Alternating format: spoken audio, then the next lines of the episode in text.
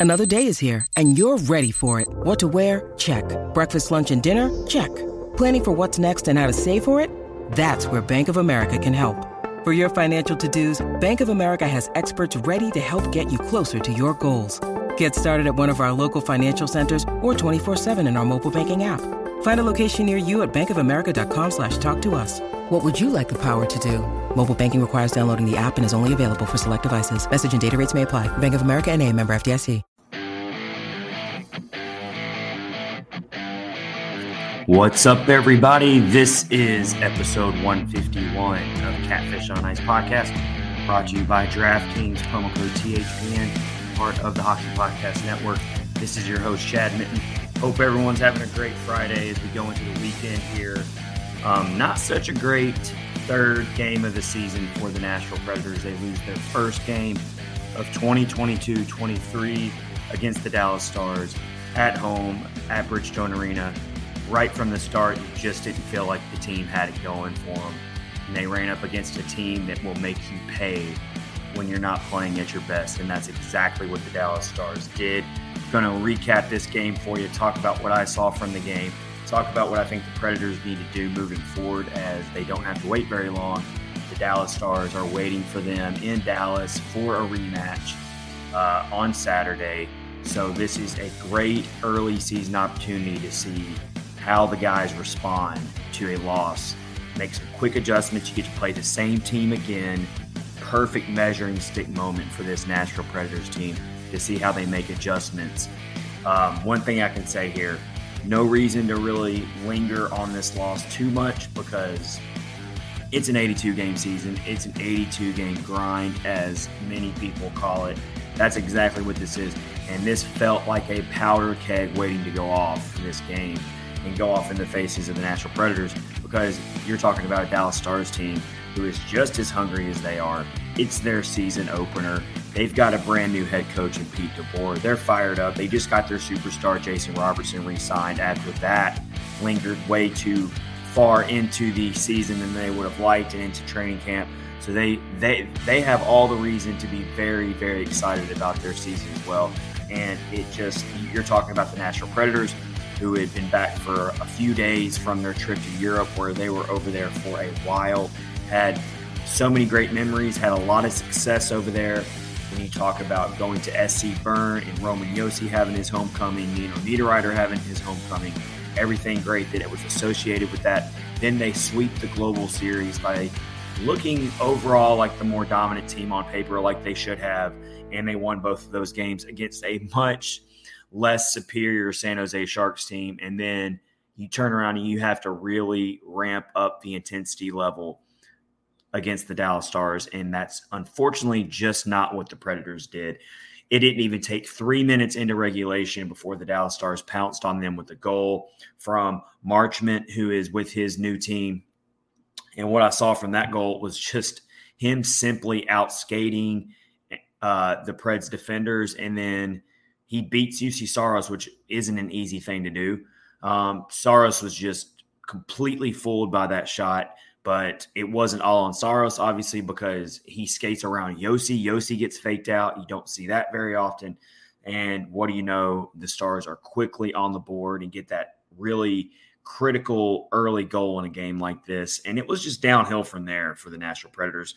Um, just, I mean, head coach John Hynes really summed it up in his post game quotes, just basically saying he told the team's official website, I just didn't see the usual juice and spark that we play with. That kind of sounds like coach speak a little bit. You're going to hear every coach echo that same sentiment whenever their team loses a game like this. But when it comes to the Predators, it is very true because they are the type of team that they talk about this all the time. They have to be the hardest working team on the ice.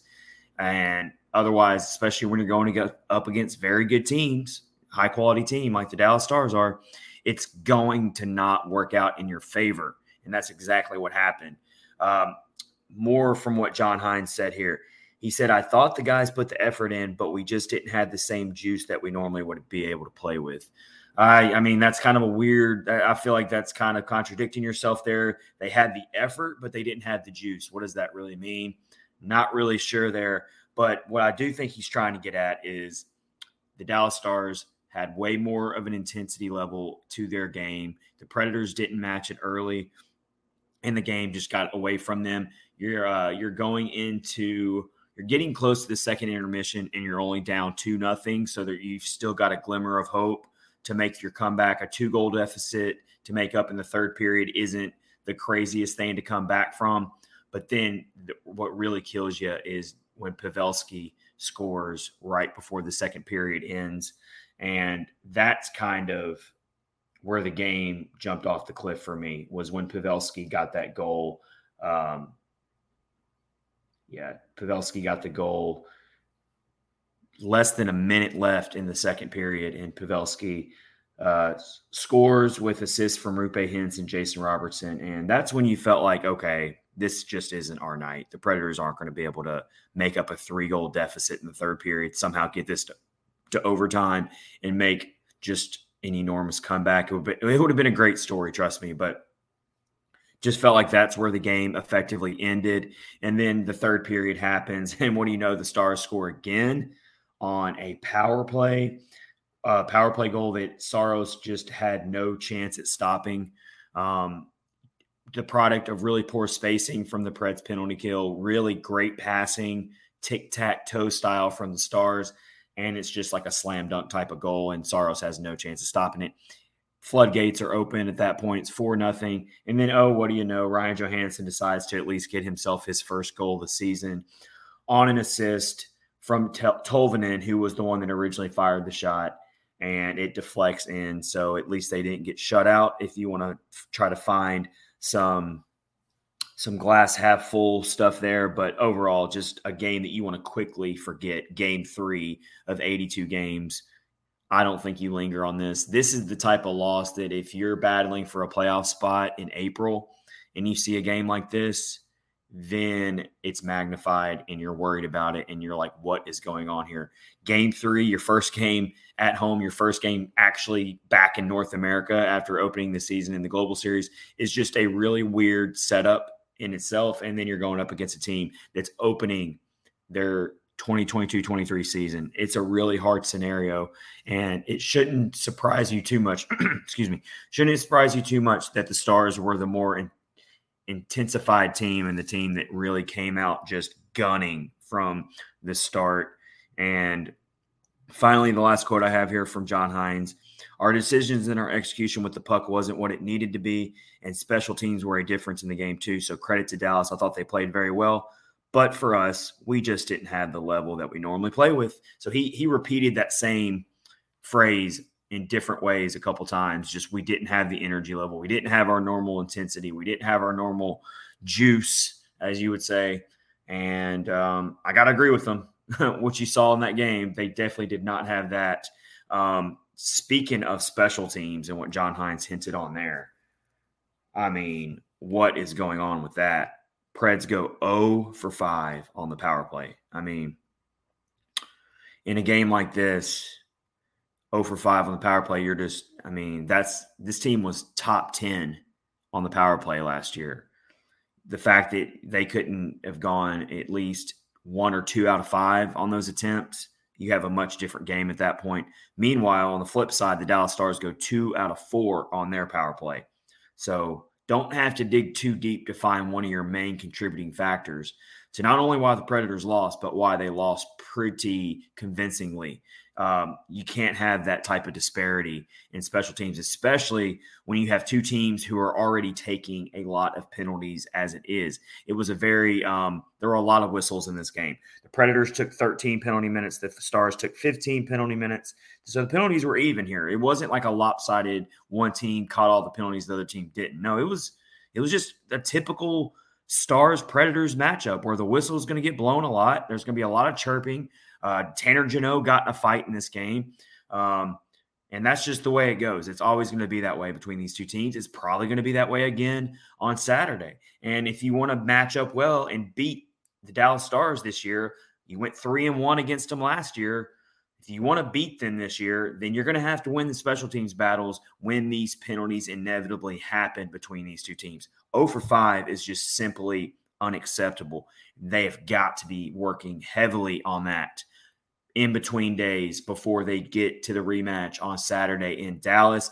You know that building's going to be rocking because their team's already 1 to 0 and they're wanting blood. They're they're smelling blood to get off to a quick start against a division rival, a team you figure you're going to be neck and neck with for a playoff positioning. You get two quick wins against that team early in the season, that's big. That's about as big of a start as you can get as a team, uh, beating your division rival twice in your first two games of the season. So believe me, Predators got to make some big adjustments.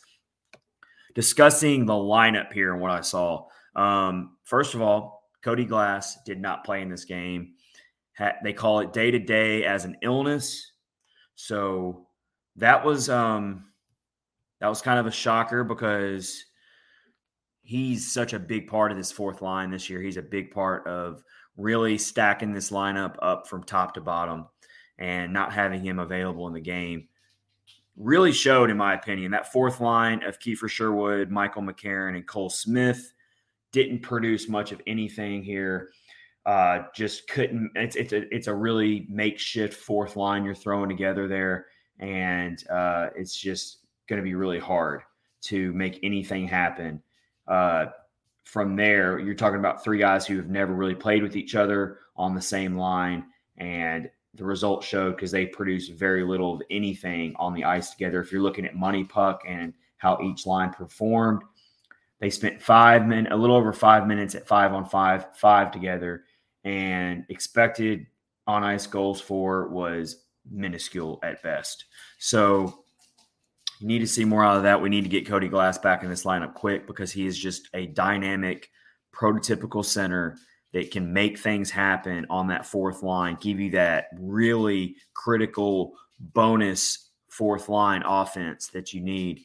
I like Kiefer Sherwood in that spot, but I'm going to go ahead and tell you right now one change I want to see for Saturday is I would love to see Zach Sanford make his season debut. We haven't seen him yet. He was a pretty decent offseason acquisition, in my opinion. No one really talked about it, but I thought it was a pretty good move by the Predators to add a guy who's played in the Stanley Cup, played big minutes on that level for the St. Louis Blues, has played for other really good teams, and has shown over his NHL career that he can contribute offensively. And he is also that perfect fourth line player that plays at a very highly physical level, piles up the hits, can maybe even help you out on, on the penalty kill. We'll see. But I would like to see him get a season debut, maybe move Cole Smith out of that spot for now Cole Smith has played all three games on the fourth line. I'm just not seeing enough from him. And you went out and got all these players and you've got all these choices for your fourth line. You need to start exploring. We've seen Michael McCarron. We know what he can do. I want to see what Zach Sanford can do now in the rematch on Saturday against the Dallas Stars. I'll be interested to see what kind of lineup changes John Hynes makes. I think he has room to make a change there on the fourth line by putting Zach Sanford in. Let's hope that Cody Glass is ready to go by that time. And then I would keep Kiefer Sherwood on that fourth line. So I would go if, Glass is healthy, I would love to see a Glass at center and then see Zach Sanford make his season debut. Keep Kiefer Sherwood on the fourth line on the other side. Boom. I want to see what a fourth line like that can can produce. And if they could have a good game and look well with each other, then keep that line rolling for a few games after that. Maybe you can find something there with your fourth line. I would love that. So let's look out for Zach Sanford there. Let's talk about what Juuse Saros showed us in this game. Yes, he gives up four goals. I would say that it, two of them, especially the first goal of the game on the breakaway from Marchment, maybe you would have liked to have seen him step up and make that save and not get fooled so easily. But it's a that's a really tough save for anyone to make because you've got a really great goal scorer in Marchment coming right after you. He just deked out all the defense and just outskated everyone. So your line of defense is just completely crumbled in front of you. And what do you know? Saros has to step up and save the team literally by making a critical save there. Could he have made it? Could he have guessed right? And I don't. I, it just was. It was such a perfect shot from Marchment. I'm not going to hold that against Saros too much. Um, looking at MoneyPuck's numbers, Saros does finish slightly negative on his expected save, save goals expected above expected. He finishes at a minus 0.47, so not anything too crazy, but definitely wasn't one of his better games either. if you look at it analytically. But again, the whole team got outplayed here by the Dallas Stars. That's really what it comes down to. Even Juuse Saros, who made 25 saves on just 29 shots face, it's not like he gave up four goals and he was peppered with 40 or 50 shots. And it was one of those games where it's like, man, I mean, no wonder, no wonder he gave up four goals. The team was just battering him with shots all night. No, it was just the Stars were very opportunistic when they did get their opportunities to score. And it's just that's just what happens. You know, I don't think it would have mattered who was in net last night, to be quite honest. Um, I think in that game, the, the, the Predators were just destined to lose, and it wasn't so much on who was in net. It was more on one team was ready to play and one team wasn't, from top to bottom. And again, those things are going to happen in an 82 game grind of a season. I mean, it's not going to be perfect every game. You'd rather get these games out of your system early in the season, especially game three, and move on. And this is where the head coach comes into play here. This is where John Hynes has to prove himself this season as the head coach, long term wise, of the Predators. He's in a two year deal. I wrote an article about this just a couple weeks ago on predlines.com saying this is such a critical year for head coach John Hynes as as the leader of this Predators team behind the bench. He's only on a two year deal he has to really prove it to the organization before he's ever going to get a long term deal. And finally, the front office has gone out and built him a roster that I think a really good head coach should be able to win with. I've liked everything that I've seen from John Hynes this offseason, watching the Behind the Glass series, how he's a player's coach, how he leaves it all out there as far as unfiltered uh, I loved what he was telling his team going into training camp in regards to every practice is going to matter. And there's no preferential treatment here just because you've been here for a while or just because you're perceived as the starter. And we saw that firsthand when uh, Philip Tomasino starts the season with the Milwaukee Admirals. I mean, that's not an easy decision for a coach to make. That's not necessarily a popular decision for a head coach to make to send your young, rising – star who put up over 30 points in 76 games as a rookie. Many know all about his high ceiling as a dynamic offensive player. But John Hynes makes the really unpopular decision, but maybe the wise decision that Tomasino needs to start off on the AHL level and that he needs to go with a different roster for now and let Tomasino develop, play the long game here. So I like all this stuff that John Hynes is showing, but we still have to see it on, on proven on the ice with results, and it's going to carry over into the postseason and what they do there. This felt like a postseason type of game. It always is when you play your division rivals, especially a team like the Stars, because it's a very realistic team that you can meet in the playoffs. So if we want to start measuring this team as a viable playoff team, not just to make the playoffs, but to make it deep into the playoffs, these are the types of games that they have to win. These are the types of games they have to avoid losing and losing so lopsidedly like they did on Thursday night.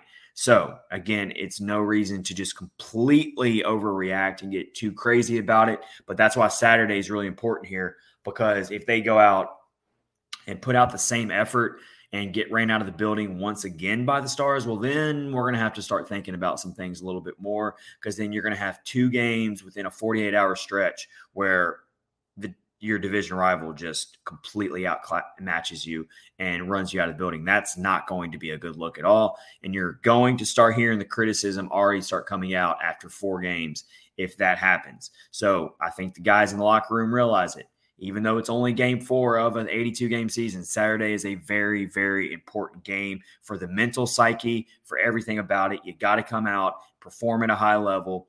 And if you do play your game and play it, play at your highest level, then I think the Predators can be a better team than the Stars when it's all said and done. On paper, I think they're slightly better. But I've been saying this for a while now. The Dallas Stars are a helter skelter team for me. I don't know what to expect from them. Jekyll and Hyde, whatever analogy you want to use, they are a very hard team to figure out. they come out and look like they did on Thursday against the Predators, and you're thinking, okay, this team could be maybe the second best team in the Central Division, only behind the Colorado Avalanche. But there's going to be stretches, most likely, where the Stars are going to look like a non playoff team.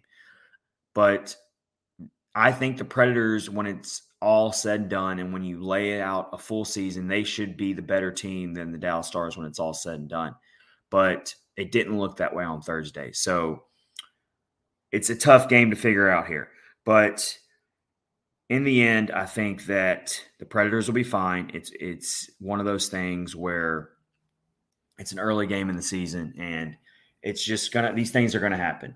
Uh, we are presented by DraftKings and part of the Hockey Podcast Network. Of course, you can, as new users, can get in on the DraftKings fun right now. Hockey fans, it's finally time to hit the ice again. And thanks to DraftKings Sportsbook, an official sports betting partner of the NHL, you're in for the season of a lifetime. New customers can bet just $5 on any team and get $200 in free bets if they win. That's with our promo code THPN. So if you're talking about the Predators and the Stars on Saturday, do you feel like the guys can go ahead and make some serious adjustments and not lose to the Dallas Stars twice in a row in 48 hours? Surely that's not going to happen, right? Well, then you can throw down $5 bet right now as a new user of DraftKings. And if the Predators were to beat the Stars on Saturday in the rematch, you would win $200 in free bets. That's not a bad deal at all. If that wasn't enough excitement, you can turn small bets into bigger payouts with same game parlays, combine multiple bets like which team will win, how many goals will be scored, and more for your shot at an even bigger payout. So, download the DraftKings Sportsbook app now. Use promo code THPN. Bet $5 on any NHL team to win their game and get $200 in free bets if they do. That's code THPN at DraftKings Sportsbook, an official sports betting partner of the NHL. Minimum age and eligibility restrictions apply. Please see our show notes below if you are having a gambling crisis or need gambling help or assistance. There are ways you can reach out, phone numbers you can call in our show note description below the episode for that. And DraftKings is also safe, secure, and reliable. You can deposit and withdraw your cash whenever you want. Again, DraftKings promo code THPN. All right, so let's move along here. Just talking about how this game unfolded. Dallas Stars beat the Nashville Predators 4 to 1 for the first defeat of the season for the Predators. They're not going 82 0 0, unfortunately. We thought they might have a chance. You know, maybe if they played the Sharks 82 t- times this season, maybe it would have been possible. But unfortunately, you got to play every team in the league at least once, and um, that's going to be hard to do. So Predators lose. It's going to be okay. Looking at all the lines here, five on five play, no one really stands out offensively. I mean, your most effective line offensively at five on five was the Niederreiter Johansen Tolvanen line. Um, Want to touch on Eeli Tolvanen? Also wrote another article recently for Predlines.com uh, discussing how Eeli Tolvanen has a chance to really seize that second line role right now uh, he can actually keep that for good, or at least for the extended future, if he can really perform at a high level on the second line. And um, that's going back to the Philip Tomasino scenario here, where he's out of the picture. You need someone for that second line. Um, Kiefer Sherwood looked good in his debut on the second line, surprisingly back in the Global Series. But right now, it seems like they're going to give Eeli Tolvanen that opportunity. And I think it's a big deal for his career moving forward. And he does get the assist in the one goal that the Predators scored last night against the Shark or against the Stars. And uh, I'm not going to uh, gloss over that too much just because it came in garbage time. But hey, a point to point, and at least he did get on the score sheet. So Tolvanen's now got three points through three games of the season. So can't overlook that. I want to continue to see what Tolvanen can produce on the second line. See if he can have a career year in terms of offensive numbers. If you keep him on that second line, I think he can do that. I think playing with Niederreiter and Johansen, it's now or never for Tolvanen. You're playing with two experienced quality veterans who should bring out the best in you. So this is his chance. There's no more excuses really for him to not really elevate his game. He's going to be getting that elevated ice time and they were technically the most effective offensive uh, forward line out there last night. Uh, the Forsberg, Granlund, Duchene line were were pretty.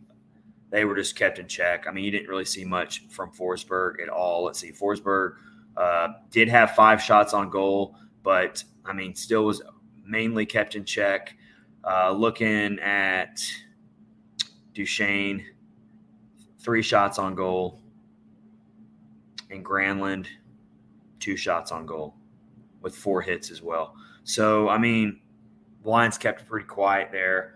Um, that's the line that needs to cook every night, especially in these uh, divisional games. And they just weren't able to produce anything at all offensively, especially on the power play. That really hurts you there. You can't have your top line, especially that talented of a top line, be held up, held off the score sheet like that and expect to win very many games. Uh, Jeannot, Sissons, Trenin, the herd line continues to stay together. They were also held in check. I want to go back to the. Uh, this is all five on five play, by the way, from MoneyPuck. The Forsberg, Granlund, Duchene line also defensively had the mo- expected most goals against. So they were the they were the line that was kind of getting roasted a little bit uh, defensively speaking as well. Uh, the Johansen line, they were the stingiest defensively at five on five. So that that's your best line. That's probably been your best line all year. Is is the Johansen line through three games? That's been the best forward line by far. Um, and then you you look at the defensive pairings here. Uh, Ekholm and McDonagh got the most ice time at five on five. Uh, Josi Carrier, Borowiecki, and, and Fabbro got ice time together. You saw very minimal time with Josi and Fabbro together a little bit, but for the most part, those are your top three pairings there and you're going to continue to see that third pairing. Um, you're going to continue to see the third defensive pairing really um, go between Ekholm and Jeremy Lauzon. So we'll have, or Jeremy, I'm sorry, Jeremy Lauzon and Mark Borowiecki are going to continue to be interchangeable, most likely. So we'll have to see if on Saturday Hynes flips it back over again and puts Lauzon back in the game for the fourth parent or for the third pairing. Have to wait and see how that shakes out. That's a just going to keep continuing to be a storyline all year until someone really sets themselves apart to get regular playing time. Um, let's look at what happened in the rest of the league last night. Um, not a lot of upsets, but one final score that obviously really stands out is how about the Calgary Flames, who had a very, very dramatic offseason by losing Johnny Gaudreau, by losing Matthew Tkachuk, but they got Huberdeau and they've had a good offseason for the most part. They offset some of their losses with some gains, and they get a huge statement win early in this season by beating the Colorado Avalanche five to three. They were way up in that game. Uh, and then the Avalanche tried to make a comeback, didn't work out. So your defending Stanley Cup champions finally take their first blow of the season as well uh, by losing to the Calgary Flames five to three. That's a big statement win early in the season the New York Rangers, who have already gotten their first win of the season by beating the Tampa Bay Lightning earlier this week, they go out and crush the Minnesota Wild by a seven to three final score.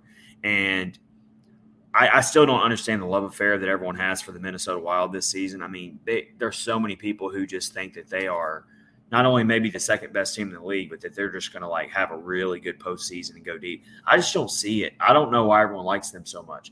And it's just one game, but they get completely ran out of the building against the New York Rangers by seven to three final score at home, no less. So that's a pretty bad loss for them. The Maple Leafs finally, finally get their win there after losing to the Montreal Canadiens, and uh, kind of an ugly loss to open the season, but they beat the Capitals three to two. Um, other than that, a lot of games you would expect here. The Florida Panthers take care of business and beat the Islanders. The Philadelphia Flyers and the John Tortorella coaching debut for them. They beat the New Jersey Devils five to two.